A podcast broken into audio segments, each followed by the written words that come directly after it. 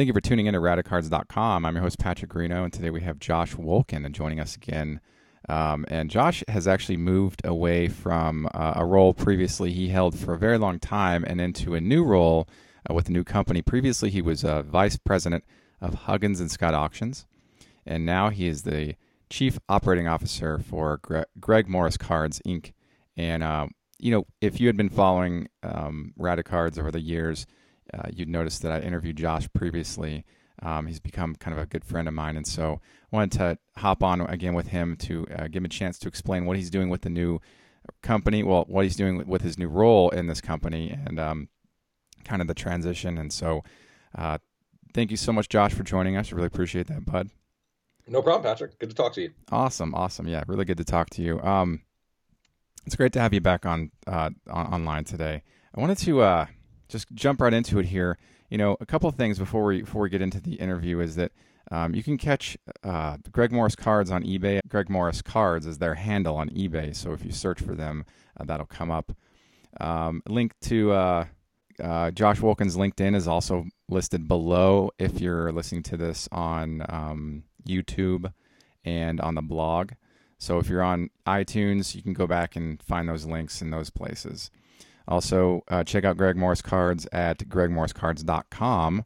So it's been over a year since we, our last interview, and in that time, you've migrated over to the new role as Chief Operating Officer um, with Greg Morris Cards. Can you talk about the transition and take us through a typical day at work?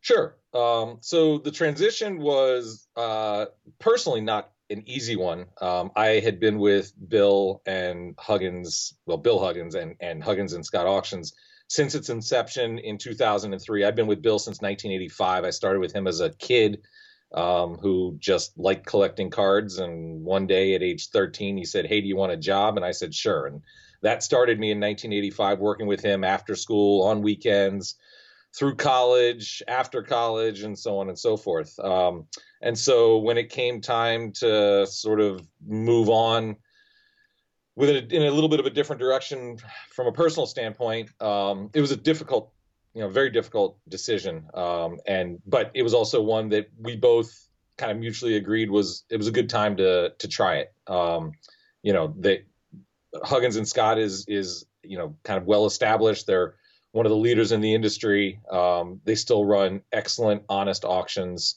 Um, and actually, Greg approached me um, towards the end of last year, um, just really looking for somebody to help him grow his business.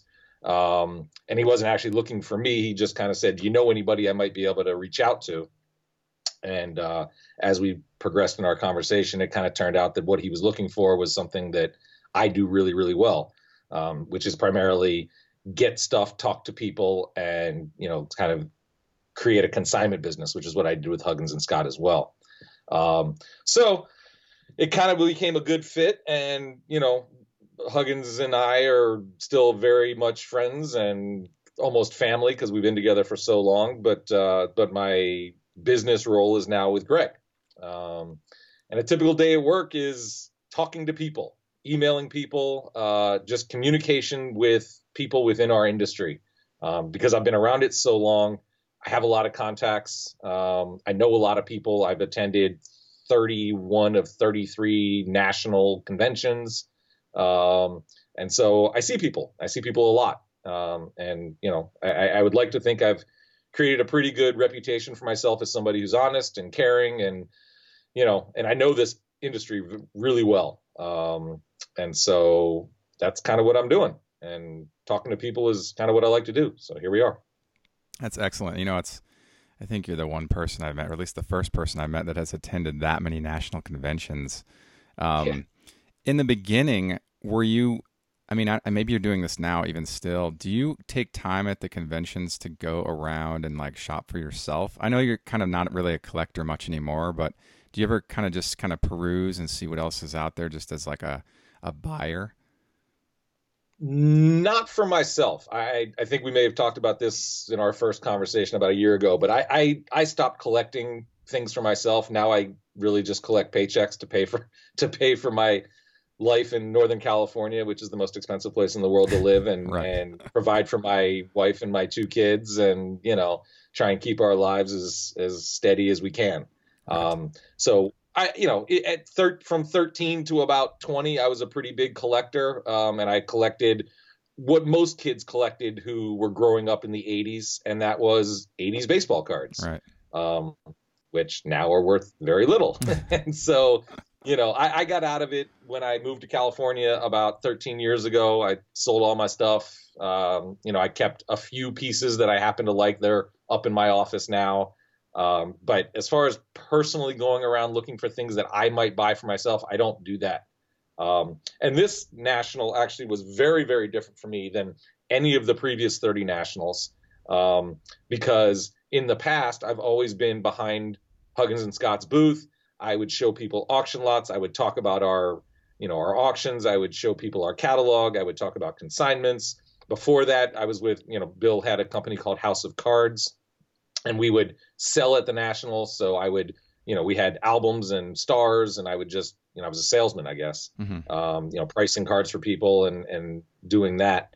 Um, and so most of my many many hours at the National were just behind the booth as people approached us and talked to them that way. Mm-hmm. This National was the first time I actually wasn't behind a booth, um, and I walked the floor. And so while I wasn't looking for stuff for myself, I was looking for stuff for us to buy for for Greg Morris cards mm-hmm. or talk to people who had booths about consigning with us and kind of just developing more relationships and kind of letting people know, hey, this is what I'm doing now and this is how we do it. And if you have anything that might fit that mold, let's talk. And it was super, super successful and I had a great time doing it. And I'm looking forward to doing it again next year in Chicago. Yeah, I, I really like the Chicago venue. Now with the uh, the Cleveland show that just passed, uh, you said you were really successful, um, and you were able to kind of do some more of the like uh, like the show floor walk to to to meet those, build those contacts, build those relationships. Can you think of a couple pieces that you were happy to pick up to consign for people that, that were like stood out among the other ones? So you know what what we do at Greg Morris Cards. It's not so much individual pieces; those aren't really what we go after. What the the infrastructure that we've created and the and the business model that Greg has developed over the years is volume. Right. Um, if you take the top five volume by volume sellers on eBay and you take numbers two, three, four, and five and you add them up, you don't get to what we do on a daily basis. we literally list over 2,300 individual cards per day every single day of the week, seven days a week, 365 days a year. Yeah. Um, and it's, you know, and so, the, you know, I, I bought, I bought a few sets that were good, I, you know, but, but, and, and on consignment, it was, you know, sitting, you know, sitting and talking to people about consigning sets or large collections or large groups of higher grade raw cards that we do really really well for people. Okay. So I wouldn't say per se that it was a that it was a piece that would do it, but I I could certainly say that I, you know, I ran into a a guy who had pulled aside some stuff for us, and he said, "Oh, I'm really glad you're here. You know, I wanted to show you this tub that I have of high grade raw cards that I've kind of been setting things aside for for you guys for a while, and I just want you to go through it." So I sat behind his booth for you know an hour and a half or so and went through large boxes of really nice high grade stuff that he did end up sending to us and they're actually up now and doing really really well and he's pleased. So i'd say that was probably a, a, a good one for us. Okay so yeah i mean those are that's a great example of that that you know even high volume you're able to pinpoint a couple of acquisitions that were notable you know um, it, it, as as blocks of cards. And i know high grade vintage in any capacity uh, commons or stars I've found have I've done great regardless of who they are. I've found specifically, and you've probably identified this too, maybe long before I did, that high grade vintage commons do extremely well because set collectors have a hard time finding those commons in really high grade because people put, put more emphasis on the stars in those sets. So the stars are always the ones that were cared for, and the commons were kind of pushed aside. So finding high grade commons was always an issue.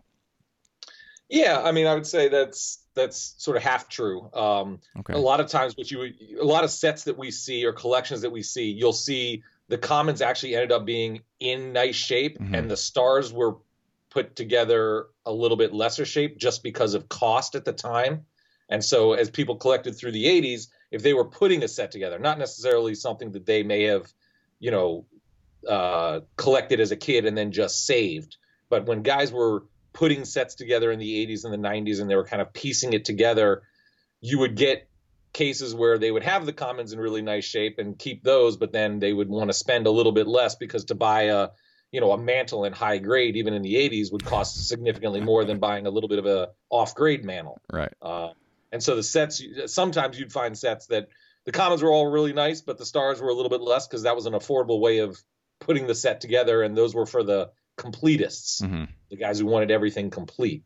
Mm-hmm. Um, but you're also right that you would we run into collections where you know the stars may have been cared for a little bit more and the commons were tougher to find in nice shape and so there's that too um, but it, it, yeah it's you know the the the the thing about commons is that you know they do quite well when they're in nice shape but it's primarily because they're not worth the time, the energy, or the effort to go get them graded. Mm-hmm. You know, a, a, 57 Topps card, you know, not a not a star or one of the tough numbers, as an eight or a seven, they only sell for ten to twelve dollars. Right. And so to spend eight to ten dollars to get that card graded, you're not really. It doesn't really make financial sense to do that unless you're putting together a graded set, and people do that. Mm-hmm. But we found that you know you can get 10 12 15 dollars for a nice raw common card. Um, you know, if if that's the case. Yeah, the uh, I was looking at like you know PSA set registry collectors, guys that are looking to like build like a 59 Topps set all in PSA 10 condition, right? So like, you know, the big attorneys and the the, the doctors and the you know the holding company owners and like these these like deep pocket type of guys. And so what I found is that you know I'll see obviously the high grade stars do really well, but then you'll see like a PSA 10 of a nobody and it'll fetch like four figures easily. Yep. And so yep. those are the kind of instances. And, and the reason why, and I know this just as well as you, is because pop reports are so darn low for those because, like just like you said, it doesn't make a lot of cost uh, sense to send something in on the the hope that it's going to give you a, re, uh, a grade that'll give you a return that makes that that cost make sense. And so that's I totally understand why the the demand for those high grade commons make you know like why why it exists. So that's an interesting point to talk about. Certainly when we're talking about uh, really nice old stuff. So let's go move on with it here. Tell me, you know, this is this next question is a really basic one, but I know this is something that we often skip over sometimes, especially with when we're talking and getting to know people. But what makes you happy in your current role? Kind of like what I said before. I mean, really just talking to people. Mm-hmm. Um, you know, I, I very much enjoy talking shop. I enjoy talking about cards. I enjoy talking about people's collections. Um, you know, and and I think the thing that I really enjoy most is turning it into money for people. Um, you know, knowing that I've got a good product behind me, that you know we built a really good infrastructure, we've got a great customer base, and then I get a guy that comes to me, he's like, I've had these since I was, you know, a kid. I collected them. I just didn't put them in my bicycle spokes. I didn't flip them against a wall. I just took care of them, and you know, and and now I'm ready to part with it because I'm done with it and I want to turn it into money. And then getting that email after it's all over from somebody saying, "I'm so thrilled with what you did. You did it. You know, your professionalism. You did it quick. You did it well, and it exceeded my expectations." When I get those emails, that's what makes me happy is that that I know that I did something good for somebody and that, you know, they had expectations of a sale price of something and based on the infrastructure that we, you know, that we have, we exceeded their expectations. And that's what I get most enjoyment out of.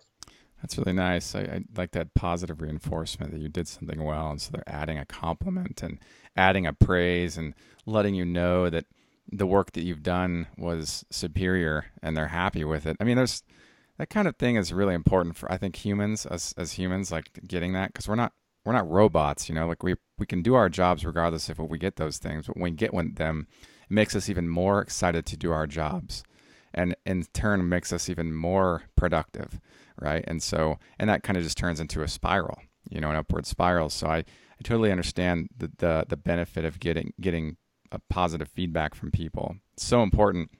I mean, eBay locked this down. You know, when they started, the positive feedback thing was a really important thing to get people to do what they need to do to ensure that the customer's happy. But when you, especially when you love your your role, you love your job, it just makes that so much easier. You know, I I think it's a really good point to discuss. What's the first thing you think about right when you start work each day? Uh, the first thing I think about, uh, first thing I think about is opening up my inbox and checking the emails to figure out what I have to do first. Sort of prioritizing, you know, who I need to call, you know, who do I need to email, who do I need to follow up with. Um, I just sort of jump right into it. You know, I, have I've been working from home for 13 years, mm-hmm. basically. Um, I spent the first five months when I, you know, those first five months with Greg, um, traveling down to LA three days a week and working in the office down there, which was good and challenging. Um, you know, because I was, you know, for years with Huggins and Scott, I would work from my house. I got very used to working from my house. And so my family got used to me being around and everything else. And then all of a sudden I take this new job and I'm a half-time father and husband for, you know, from a full-time father and husband. And it, it created challenges, but you know the, the the great part is that you know Greg recognized that I recognized it, um, and we kind of mutually agreed that it would be just be better and kind of change my role a little bit um, to to allow me to sort of stay home. And you know I, I just get into a routine when I'm at my house and I'm in my home office and the kids are gone and the wife is gone and I can just get more work done more efficiently. Um, so I just really sit down and get started on what I got to do that day and, you know, kind of line it up and do it. I like that process of having like this kind of autonomy that you can, you know, work knowing that you're going to produce because, you know, we talked about this a second ago. That you, you like what you do, so you're going to automatically want to do it when you get up in the morning. You're going to check your email because it's just what you do. You're going to make sure you follow up with contacts because it's just kind of how you think, how you process. You've been so used to doing this in some capacity for, well, I guess, gosh, most of your life, right? So, yeah, you know, this is like a second nature for you. And I, you know, I, I've worked in offices and I've had cubicles and, you know, I've worked for, you know, um, big companies and I've realized that those have advantages too, but I found that like personality job fit is so important when you're looking for personal happiness with whatever you do.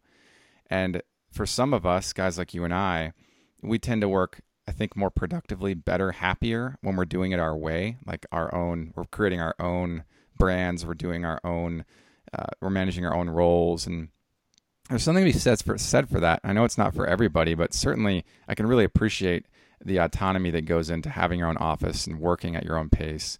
And a lot of times, you know, I, I, I can't really say with any degree of certainty, but I, I would at least feel partially confident assuming that if I compare the amount of production that I've had in an office on my own to the amount of production I've had, say, in a cubicle, um, I, I could probably feel comfortable in assuming that I, I get more done when I'm when I'm left alone and I have my own space. So I'm not no sure. No doubt if, in my mind. oh, you, you feel that way too? Yeah. So oh, for for sure. And, and and I've done both. I mean, I you know before I moved out to California when I was in DC and I was working at Huggins and Scott and I was in the office every day, mm-hmm. you know, I, I, would you start on a project and then a phone call happens and you start on you know and then you go back to that project and then somebody comes over and asks you a question and the interruptions just oh, don't oh, allow God. you to get into the flow of what it is that you need to do. Yeah. And so there were lots of days where you know, I would start a project and I wouldn't even get it done in the, you know, nine hours of the day that I was there mm-hmm. because interruptions happen and then, you know, lunch and then somebody asks you a question and then somebody comes in the store or whatever it is, you just get interrupted. Whereas yeah. when I'm at home, I got no interruptions. I just, you know, I can just sit and focus and I've got my tasks and I don't start the next one until the one I'm working on is done. Mm-hmm. So it just, you know, for me, it's much, much better to to have it this way and and avoid the interruptions as best I can. Yeah, I'm right there with you. And I'm a big man of of checklists. Like I write down what I need to do every day and I, I mark them off as I go. And some days I'll have more than others, but some days I'll have like five or six things and like I'll hope to be done by five or six. But I always try to take like one hour off to go do something away from work to get like refresh, so that when I come back, I can have as powerful of a second half of the day that I had the first half of the day. And that's something I've had to kind of grow into. And I'm not sure if that's something that you've given yourself a chance to do because I know a lot of us uh, entrepreneur types, uh, we tend to work solid hours for like 9, 10, 12 hours without breaks. And, and we have to learn to give ourselves a little bit of time off to break up the day from two to two different sections. Is that something you've you've identified over the years? You know, um, I don't often do that. I, I, I do find that when I do it, I kind of am thankful for myself. um, but there's lots of times where you know I just I start one and then I just roll into the next one. And like you said, I, am big on checklists too. I've got you know lists of who I need to call and what I need to do, and you know, I finish one and I'm like, okay, that call's done. Now call the next person. And no point in taking the break to stop because I kind of am in the rhythm. I'm in the flow of right. what it is that I want to do. Um, but at the same time, I do find that, you know, when I do take that break, um, you know, and go do something not related to work for just a little bit, I do feel a little bit more refreshed and kind of a little bit more on task when I come back. Um, so it's probably something I need to work on personally and and do a little bit more of. Um, but if I don't, it's okay too. And mm-hmm. I just, you know, I oftentimes will take a 10 minute break to go get my lunch and then I'll bring it back to my desk and eat at my desk while I'm doing something else. Right. Which is probably not, it's probably not super healthy, but it's, uh, you know, it, it, it I, have done it and I've not done it. It just kind of depends on the day. Yeah. Um, it's always, it is always nice to take that little break and then kind of feel refreshed and, and ready to get back into it afterwards. Sometimes I also find like if I take that break, I'm like, oh, I don't really want to go back to work right now. I'm I'm really enjoying this doing nothing. So, so it kind of it kind of can have both effects on me. It kind of depends. I guess depends on the day and depends on what it is that I'm doing. So. Yeah, you know, it's it's not always a requirement by any means. It's just you know everybody's a little bit different in this capacity um, yeah, I've found myself working well into like three and four, and I'm like, oh yeah, I probably should have something to eat. you know, like, I'll, yes. like it's it's important because then my brain needs to function in, in a way to where I can process quickly. And I found that you know, just as small as a protein bar or a quick protein shake or something to get some energy in me helps me really well to focus and stay keep going, even if I've got it at my desk where I can continue working without taking a you know block of time off. So that's I know it's kind of like a tangential, but I thought that was kind of a, a, something I was I just wanted to bring up because I was thinking about as we were talking about having our own offices and sort of how we work uh, to give people I guess an understanding of kind of how this kind of like this type of work works, you know. Um, but let's moving on here. Um, in your opinion, what sets Greg Morris Cards apart from its many competitors? So what Greg sets what sets him apart, a is that the reputation he's built um, is incredible. Um, the feedback that I got from people as I walked the show floor at the national, um, the people, the, the feedback I get from people that I talk to is I buy a ton from Greg, and what I'm most pleased with is that I know when I buy it and he says that it's graded this, that I get the card and it's accurate. Um, and that's a really, really valuable thing in this industry because, you know, you've ever spent any time on eBay and you buy something on eBay, you never really know what you're going to get. Somebody calls something Ex-Mint or Near Mint, and you get it, and it's got a little wrinkle in it that they didn't see. Mm-hmm. You know, you're you're you're frustrated. Um, and so what Greg does really well is is accurately grade his cards and maybe even a little bit conservatively grades them, um, which makes customers happy. Um, and then the other thing that we do is we break it down further than anybody else. Um, you know, because we sell cards individually um, and we don't mind, you know, we start everything at 79 cents with no reserve and mm-hmm. all in an auction format. We're not buying now, no buy it nows, you know, no best offers. It's just, we started at 79 cents. We just had a 52 Topps Mantle as a four, started it at 79 cents. Um, because you know it's going to get there. Yeah. You know, yeah. I think it ended up selling for 25 or 26,000. Totally. It started at 79 cents with no reserve.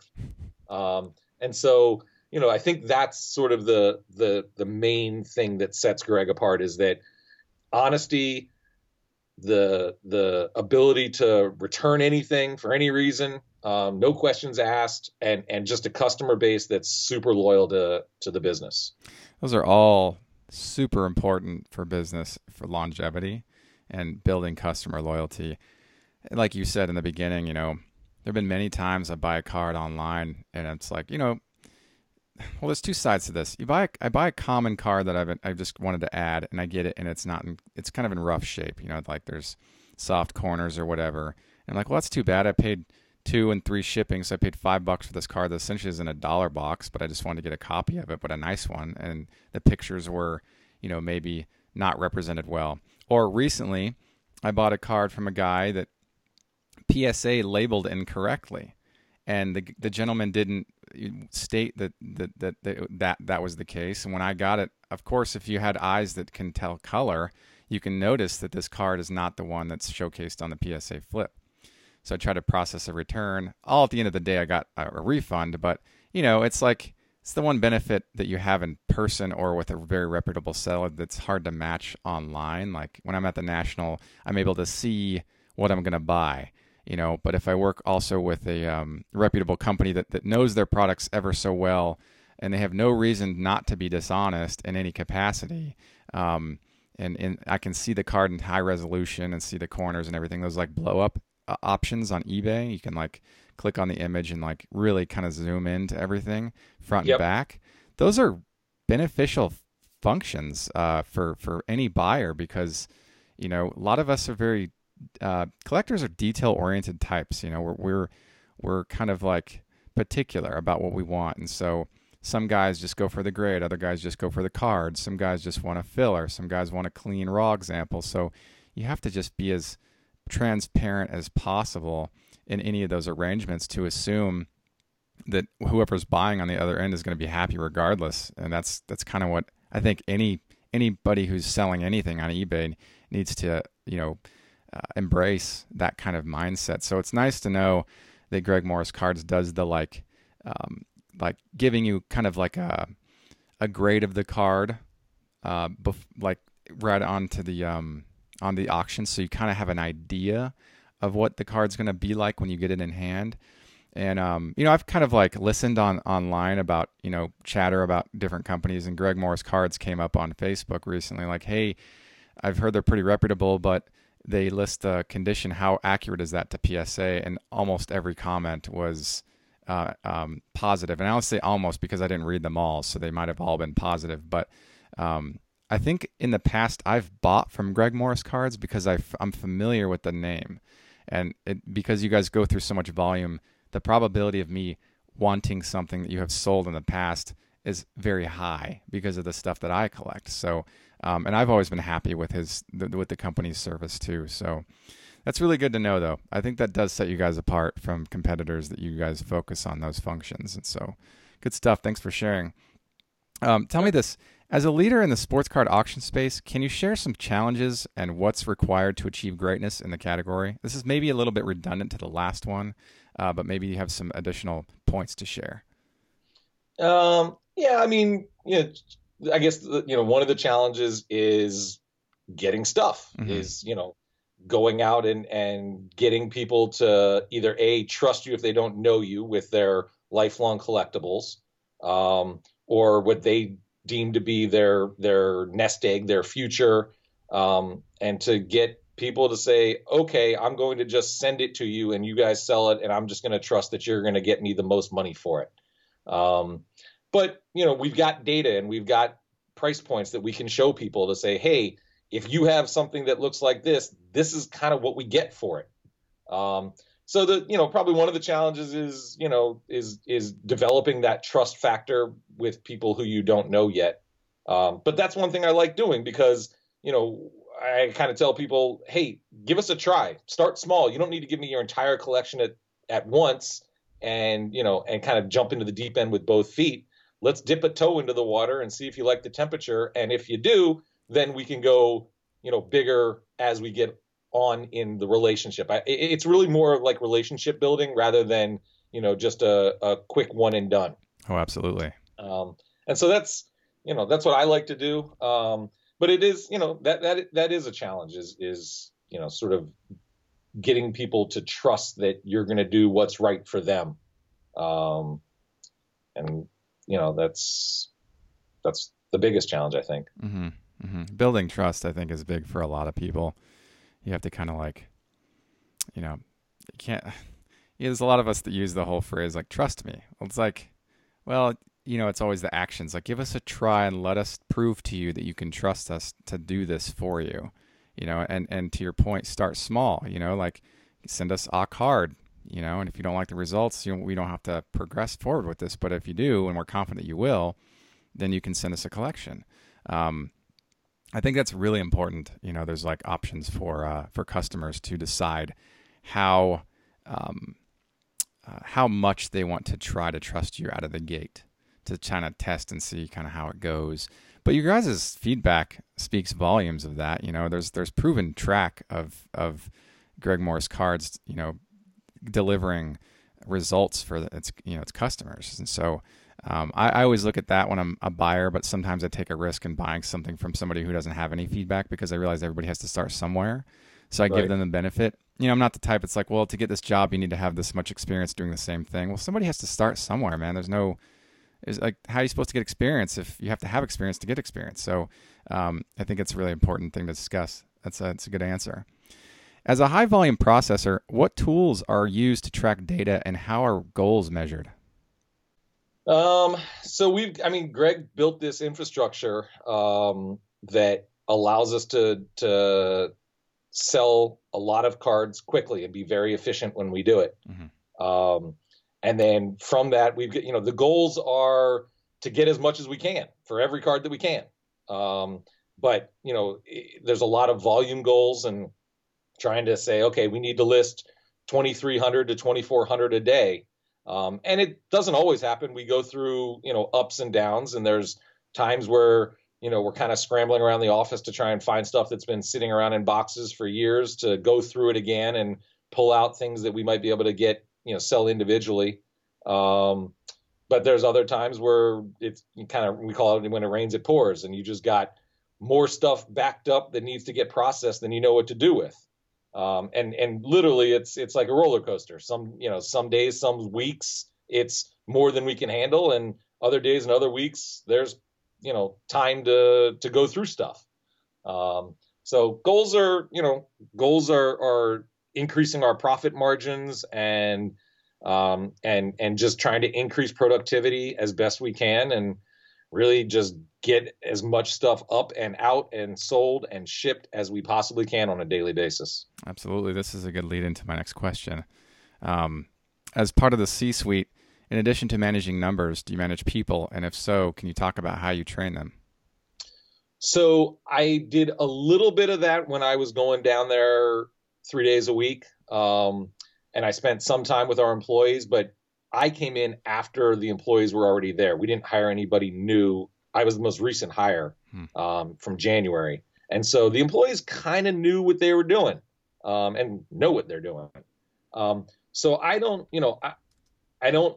It, it, at Huggins and Scott, I did a lot of training because we were hiring people a lot, and kind of there was some turnover with our writing and and photography staff. That you know, because I was the first one there and developed all the processes um, you know, I would train people when they came in.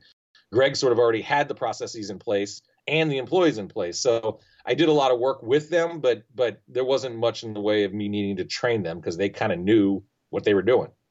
Gotcha. Yeah, I mean that's helpful. That helps you stay on top of your job, right? There's like the there's the kind of like the one-two job roles of of of people in the upper levels of the companies, and one role is they manage their own role. The other role is they ensure that other people are managing their roles. But it sounds to me like in your role, you get to spend 100% of your efforts on portion one, which is just encompasses your entire like day, which is actually helps you become better at what you do in that role.